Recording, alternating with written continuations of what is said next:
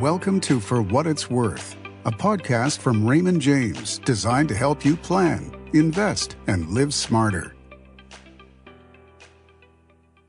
Hi, listeners, and thanks for joining me. I'm your host, Paige Lunson. We're glad to have you with us. You can find this episode and more for what it's worth on Spotify, Apple Podcasts, and raymondjames.com.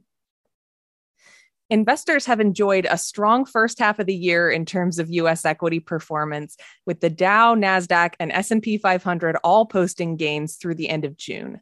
But is this trajectory going to continue or is the economic recession that was so broadly expected to occur this year still lurking in the third or fourth quarter? Here to share his perspective and mid year investment outlook, I'm pleased to be joined by Raymond James Chief Investment Officer, Larry Adam. Larry, great to be speaking with you again. Thanks so much for your time. Great. Thank you for having me, Paige. And I hope you're having a great summer so far. So far, so good. And we could say the same thing for US equities, it seems like. The the S&P 500 was up about 16% for the first half of this year. And that's roughly 20% above where it was in October of last year. What's been driving this strong market? You know, I think quite simply, I would actually say the wall of worry. And the reason I say that is that uh, if you go back to the beginning of this year, coming into 2023, everyone, for the most part, was negative on the equity market. If you looked at Wall Street analysts as an example, for the first time since at least 2000, Wall Street analysts in aggregate were expecting a negative year for the equity market. If you looked at sentiment indicators for the equity market, there were very few people that were actually optimistic. Why? Because of all of these risks that were out there lurking, as you mentioned, inflation, a recession, uh, the Fed, a default. But we actually took the other side of that and we're much more optimistic coming into this year because we thought a lot of those risks would ultimately not be as bad as what people thought. And as we've come through the year, that's exactly what happened. If you look at inflation, right, you've seen a very big deceleration in inflationary pressures. The recession, it hasn't happened. The government didn't default. And I think as people have realized that, that's helped push the equity market higher. Now, keep in mind that really hasn't been earnings pushing it higher. We've had a big PE multiple expansion, and that PE expansion is because people feel more comfortable and positive on the markets. Is this a bull market? I think it is a, bull market. And truthfully, history would suggest that it's a bull market because very rarely do you see a bull market last only eight months? As you mentioned, it started last October. If you look historically, bull markets tend to last on average about six years. The shortest bull market, by the way, was right around two years, and that was interrupted by the pandemic. So if you just look at history, you would expect this bull market to continue. But I also look at the fundamentals, and when I look at the dynamics that are underlying this market, I think it moves higher. I think the fact that the Fed is likely near the end of its tightening cycle, that's a positive. I think earnings growth is going to continue to move modestly higher. There's plenty of cash on the sidelines that if just a small portion of that were to come into the equity market, it could push the equity market higher. And then one of the more favorable dynamics that's starting to arise is that corporate activity is starting to unfold in the sense that you're starting to see M&A activity. Buybacks remain healthy dividends are increasing. That tends to be a sign of a bull market that still has some legs to it. Let's talk a little bit about technology. The tech sector experienced about a 30% loss over the course of last year. It's now up 43% in the first half of 2023. How sustainable do you think that level of performance is? Well, I think it would be unrealistic to think that we're going to keep that same pace for the technology sector. I mean, if you think about it, first half of this year, technology was up 43%. That is the largest gain that we've seen in the first six months of a year for the tech space in history. So I don't think that is sustainable. But I do think that tech will continue to move higher. It is one of our favorite sectors. And the reason for that is that technology continues to reinvent itself, right? With the latest iteration being with AI. And I think AI will continue to power the earnings growth for that sector for the foreseeable future. Now, some people will come back to me and say, well, valuations are starting to get expensive for the tech sector. And I would agree if you look at the earnings expected as of today. But I would tell you that historically, techno- the technology sector is known for earnings coming in much better than what people expect. And by the way, tech is the sector that has the biggest beats quarter after quarter after quarter. So if you start to apply a premium over what the earnings are today, really tech isn't as expensive as people think. And then when you look at the way tech companies are run, they're very dynamic. They have the ability to maintain their margins by cutting uh, staff very quickly. And I think you've already seen that start to happen. I think tech will be able to navigate if, in fact, we do eventually have this recession that we're talking about. So it continues to be a sector that we like. Six months ago, nine months ago, a year ago, across the industry, so many professionals were talking about an economic recession. In fact, I, I, think we might have called one of the last times we spoke, Larry, this was one of the most forecasted, most talked about recessions in the United States. We were hoping it was going to be a mild one. So far, we haven't seen that come to fruition. Why not? So I would say there's three things, and they are the fact that we've had healthy job creation, we've had excess savings, so if you look at a lot of people's bank accounts, they've had more money than they've really seen ever in their bank accounts. And then you've seen continued unprecedented spending when it comes to spending on services. Now, unfortunately, that can't last forever. And as we sit here right now, you're starting to see these positive factors starting to fade. So, for example, when it comes to job creation, I do think that the job market is not quite as healthy as what some of those job numbers are showing. And our economist believes by the end of this year, job growth is going to slow and actually turn negative by the end of this year. When you look at that excess savings, yes, it got up to $2.1 trillion last year at its peak. It's now under a trillion dollars. And by the end of this year, our forecast is that that will be completely evaporated. And then when it comes to spending on services, you are starting to see the early signs of stress when it comes to services. If you look at, for example, the restaurant industry, for the first time since the pandemic, you're actually starting to see it in contraction. When you looked at some of the headlines that came out over the last couple of days with Disney, you're starting to see the attendance and the spending at the Disney parks starting to soften. And I think there is something going on with airfare in the sense that while it may be packed right now at the airports, airfares are actually down 14% versus where they are were last year.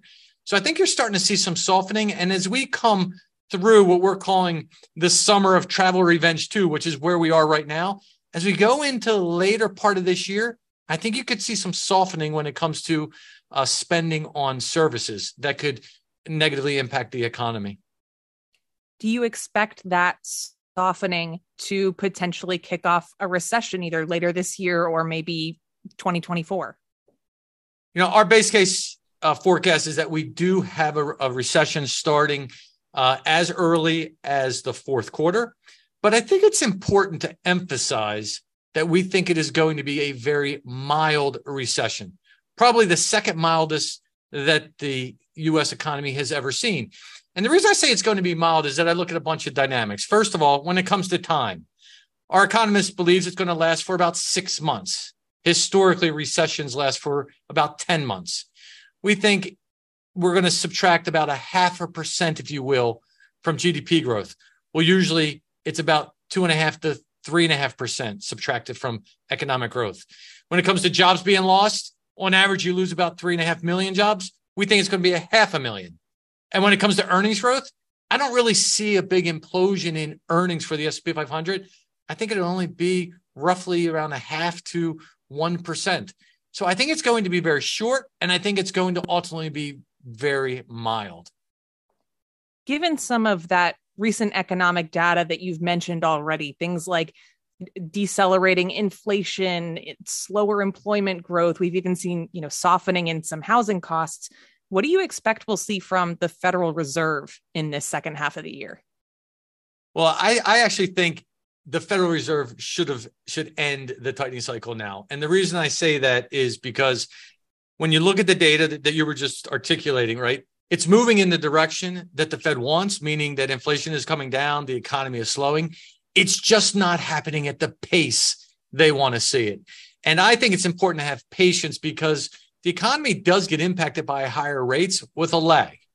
Now, that being said, if, if you listen to the rhetoric of the of Fed officials, we do think that there, there, that there will be one additional rate hike that will occur this July, but that the Fed will then be on hold the remainder of this year, and then they'll actually have to cut at some point starting uh, in the early part of 2024. Can you give us an overview of what you think we might see from some different sectors over the rest of the course of this year? Yeah, with with the expectation that you could see a mild recession, I do think that selectivity is going to be important during the back half of this year, particularly. So we like four sectors. As I mentioned, I still like the tech sector. It continues to reinvent itself. I like the healthcare sector because when I look at the visibility and earnings, I'm, I'm sure a lot of people on your call have gone to try and get something done at a at a hospital or a healthcare facility, right? They are jam packed. Mm-hmm. So I think the visibility and earnings and revenues for the healthcare sector remains very uh, good. Plus the fact that if in fact you have some volatility, healthcare teams seems to be one of those sectors that does well in those type of conditions. And then my two final sectors, I think that there are catalysts out there that could unleash a lot of value in these two sectors that have been pretty big laggards year to date and they are financials and energy. And the catalyst that I think will help the financials is that when the Fed does end the tightening cycle, that'll probably help serve as a catalyst for those uh, companies to go higher. And then within the energy sector, we believe that energy prices or oil prices are going to move higher by the end of this year. In fact, our forecast for uh, oil is $85, which is pretty significantly higher than where it is today in the low 70s. If that comes to fruition, that will help propel the energy sector earnings. And I think that's a sector that could do well the back half of this year. Larry, we're so appreciative for your perspective. I've got a final question for you. And it sort of connects to how you opened this episode. We were talking about, you know, what's been driving the strong market. And you mentioned that some of it was just the the wall of worry that existed heading into the year and things sort of uh, beating those expectations or being better than maybe they were feared to be. Sentiment has such a role in all of this. What guidance do you have for investors as you know they digest a, a strong start to the first half of the year, especially in terms of U.S. equities, but they also look ahead to the economic uncertainties that are, that are still before us?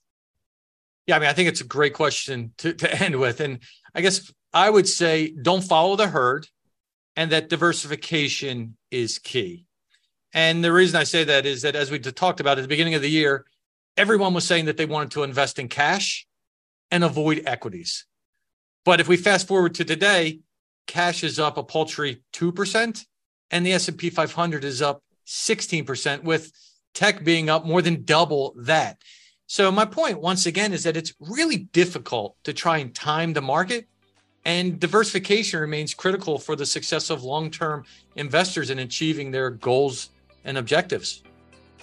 Our Raymond James Chief Investment Officer Larry Adam. Larry, always great to speak with you. Thank you so much again for your time today. Thank you for having me. It's always a pleasure. Listeners, thanks for tuning in. You can find more episodes on Spotify, Apple Podcasts, and RaymondJames.com, so be sure to subscribe. For what it's worth, I'll see you next time.